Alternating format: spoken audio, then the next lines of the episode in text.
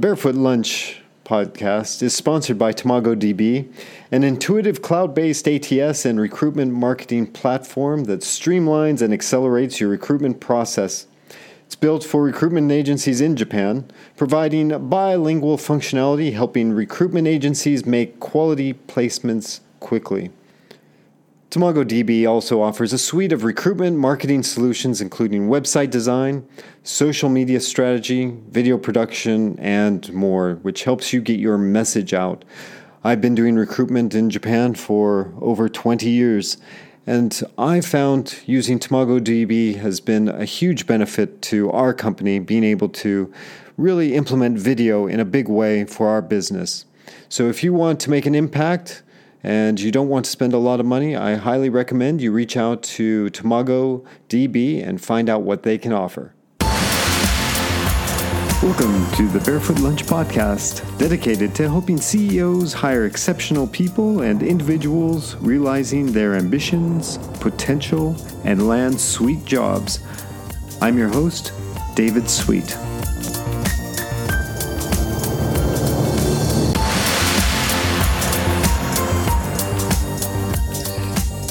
Welcome to the Barefoot Lunch Podcast. I'm here with my friend Glenn Shimizu, president of Clean Air Scandinavia. Welcome to Barefoot Lunch, Glenn. Thank you, David. So, um, tell us a, uh, tell us about yourself. Give us a kind of background of you and how you ended up where you're at. Well, uh, I'm a uh, Japanese Canadian, and I graduated from in a from a, a, uh, Canadian university on the west coast, Vancouver specifically, and then spent you know let's say ten years in and out of Japan for the next uh, for ten years or so after I graduated, and then for the last basically 25, 30 years I've been working in. Uh, Canadian and primarily large sort of American multinationals. Uh, I guess the largest one was would be General Electric. I worked there for about five years. And next company was Steelcase, again another five years. And this company is a Swedish company, which uh, Clean Air, which I've been with for ten years now. Tell us about Clean Air and clean air uh, the it started uh, in head office in sweden. It started 30 years ago and it was about smoker protection because back then people were smoking in the offices. So they developed a cabin so that and it was developed by a fireman who was an expert in sweden on smoke. And uh, he developed a cabin that actually shall we say uh, cleaned eradicated all harmful elements of tobacco smoke uh, within the office. And then it spread all throughout Europe. And then 10 years ago, I came to Japan, and then I picked up on it, and I thought, yes, this is what Japan needs. And um, the policy is not about promoting smoke because we do not work together with tobacco manufacturers. It's about uh, protecting smokers. Mm-hmm. So, oh, sorry, protecting non-smokers. And therefore, uh, you know, if if people choose to smoke and if, if, companies choose to, shall we say, allow them to smoke, then we have the cleanest solution. Uh, and that's a company. And then since about three, four years ago, we morphed into cleaning industrial air for warehouses and plants and also hospitals now. Uh, we're actually working with uh, German and Swedish hospital IC units in cleaning coronavirus uh, shall we say, for the staff. So when they walk in, uh, you know, with their, I guess, uh, masks, etc., PPE, uh, our filters are there and they're cleaning the air, so it will help the staff. The patients are obviously already sick, but it's more for staff protection. Mm. And then we also have a new division three, four years ago in the States, which is clean rooms. And that's, again, protecting the staff from the toxic effects of uh, different drugs that are being handled uh, within the uh, hospital and also drug compounders. Okay. Uh, so we're more we're getting you know I would say 80%, 100%, let's say 10 years ago, was smoking. Now 20, 30% is non smoking related. And then last year in December, we went uh, public in the Swedish uh, NASDAQ mm. exchange. And that's gone, that's gone as good as, uh, you know, shall we say, public offerings, you know, have been uh, going in the last, let's say, six months. Not a disaster, mm. but simply, yeah, the, the, it dropped off, but that's fine. Um, a reasonable amount. Got an exciting company. It's uh, yeah, we've we've sat and talked about uh, what the company does, and there's so much potential, especially for here in Japan. So it's it's exciting stuff. Now, as your so let's talk about recruitment for Clean Air. What's uh, what do you guys do for an interview process? Uh, well, first of all, have, we have probably only two interviews, and uh, the first interview process is I will go through uh, with the with the manager uh, all of the shall we say uh, in, uh, resumes that come on board. Okay, I will actually look through them. He will look through them, and the reason why I do this, and I will also be on the first interview. Uh, the reason why normally, you know, I guess the, the, I guess the president is at the very end, and I actually look at it the other way. I mean, if there's somebody in there that shouldn't be in there, I'd like to weed them out and not let have everybody waste their time at the beginning. So uh, I'm at the very start end, and uh, so uh, with together with the boss, and you know we go through the res- uh, the resumes, and then in terms of the, we have two interviews, one with the directly related, and second with the indirectly related. Okay, great. So you're involved straight from the get go get go because I've discovered the hard way uh, that uh, if you don't have the right mix, no matter what you know position that purposes that person is, it's going to create stress within the office. Uh, Especially in an SME, right? With small company, it's it's just so important to get the right people that in that small office space. If you have the wrong exactly. person, mishire just disrupts everything, right? Uh, uh, depending on the seniority of the, you know, uh, or expectations of the position, I'd say the, the one that I like to ask the most is simply, you know, describe a situation in your career which you're most proud of in terms of contributions to the company. You know, what did you do? Uh, what's your most proudest moment? That would be, you know, something I like to ask. And describe your story. Sorry. What, what are you looking for?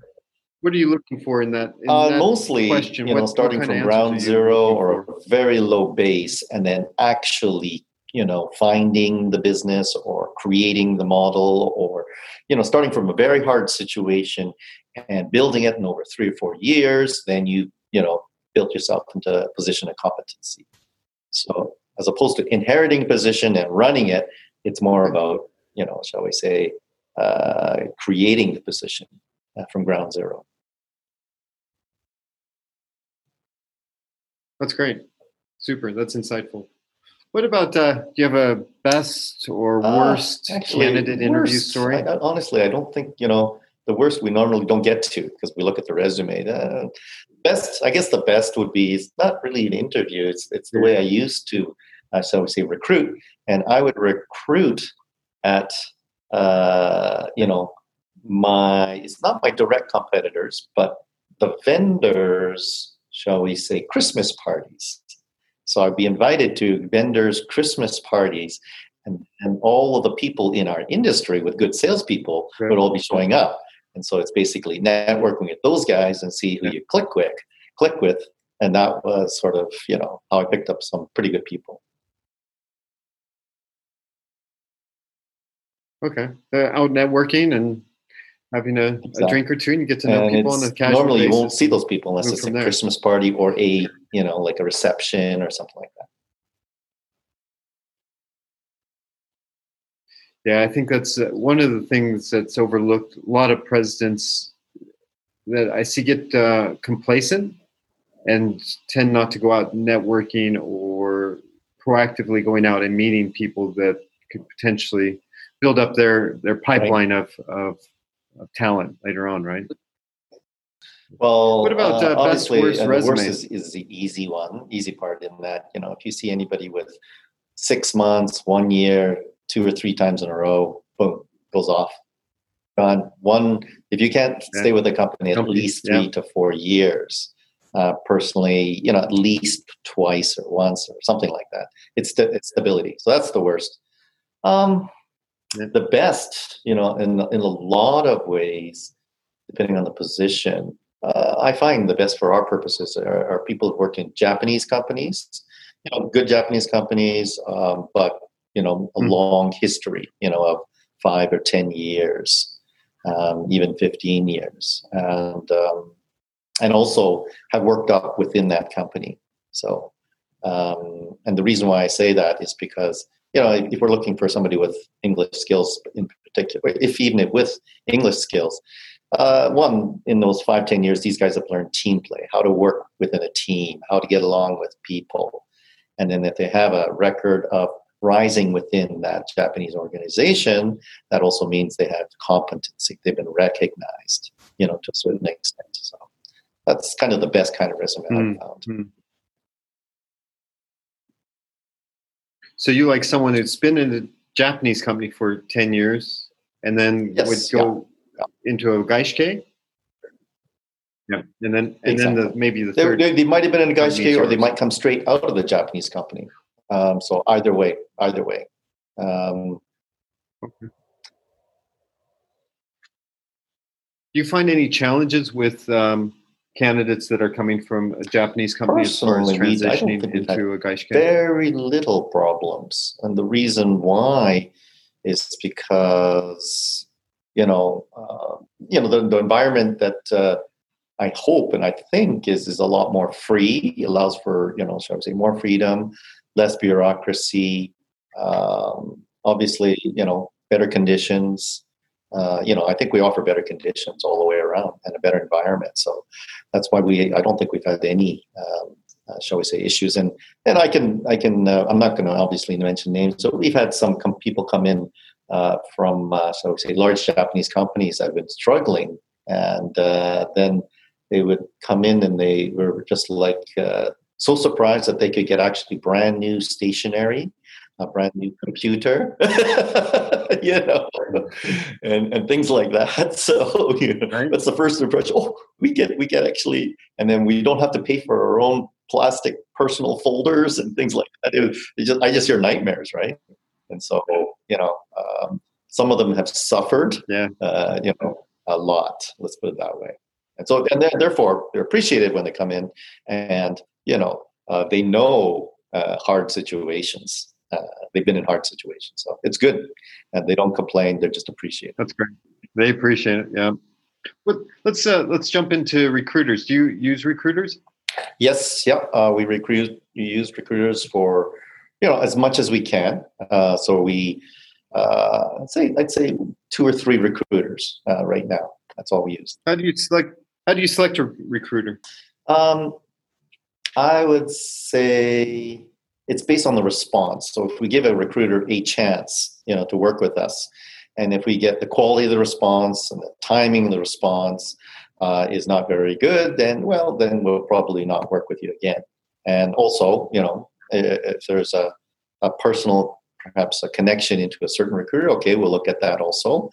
Um, but it's quality response and, uh, shall we say, the, uh, the number of responses that we can get, mm. You know, when we offer a position out.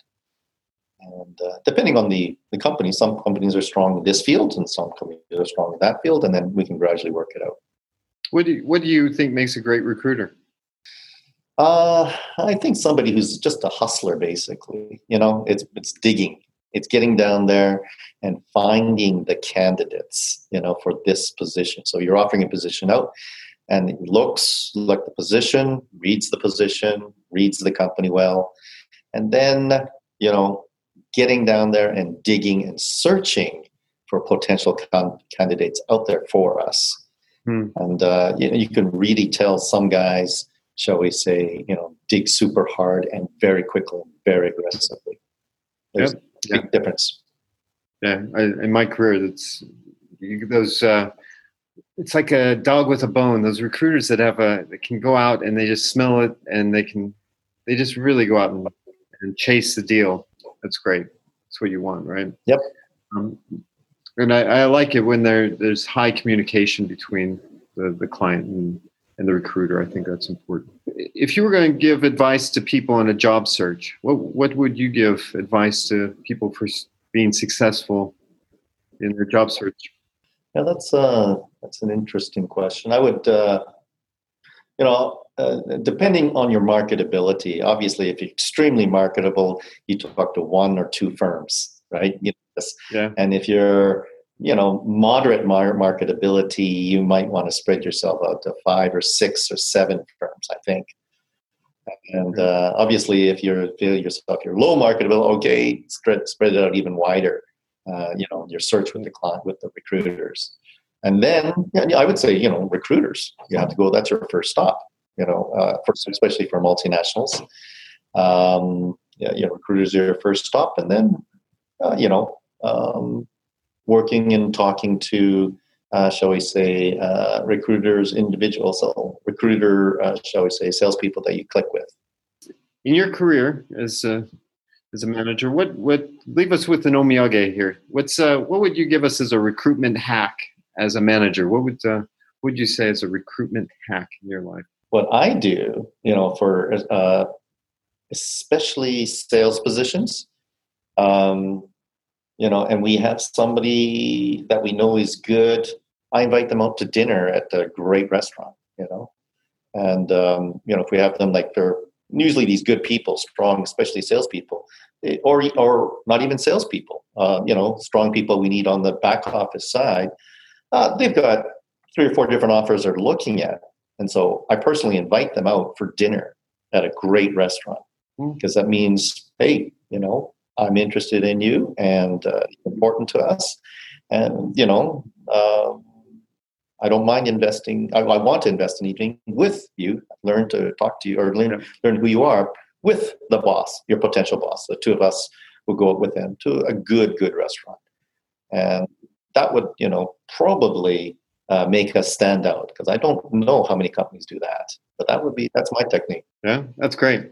So you're, you're leading into, uh, I, I like to end the, the, podcast with three questions.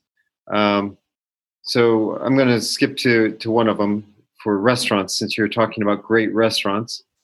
Uh, what's your favorite lunch? Lunch, lunch, lunch, lunch. I would uh, personally, I would say sushi, but lunch quality at sushi is already not really that good. So, you know, they, they leave the best quality for dinner, as we all know. You don't get the best quality at lunch. Yeah. I, I, would say personally, uh, you know, I love a good prime rib. You know, uh, nice. Where would you go get a good prime rib in Tokyo? Uh, Lori's. Lawry's is good. You know, I'm a simple guy and just need a nice roast beef. Uh, you know, prime rib. I'm good for that. If you had uh, one book you would recommend everyone should read, what do you recommend? Uh, there's a book I read uh, probably 20 years ago. It's called The Tao of Health, Sex, and Longevity I think a lot of people have read this book actually, especially uh, you know multinational community. And it's a guy called Daniel Reid.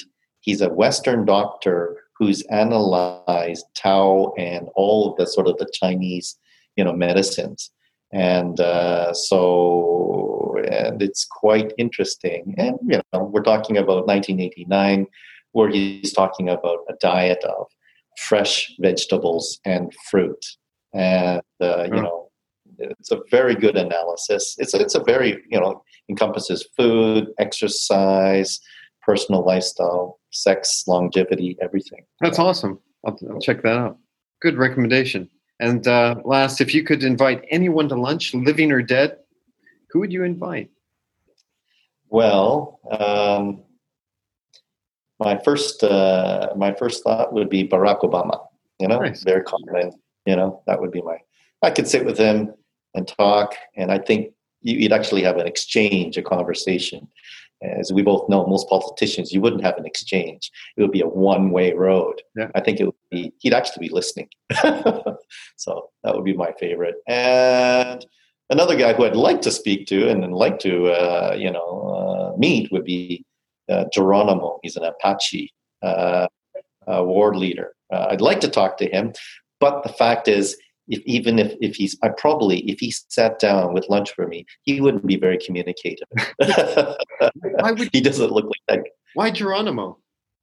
Uh, just because you know, uh, shall we say, what he achieved and his resources and what he did, you know, were were so, shall we say, he achieved so much with so little resources. Mm-hmm uh, you know, he helped basically the U.S. military off for you know six months. Yeah. They were the most wanted man in in, uh, in America back in the 1800s. Now, I don't say that you know he, he some of the things he had to do or he did were, uh, shall we say, uh, acceptable, but what he did achieve, you know, was was I think was was uh, quite extraordinary. That's awesome. Is uh, is that a model for your your management?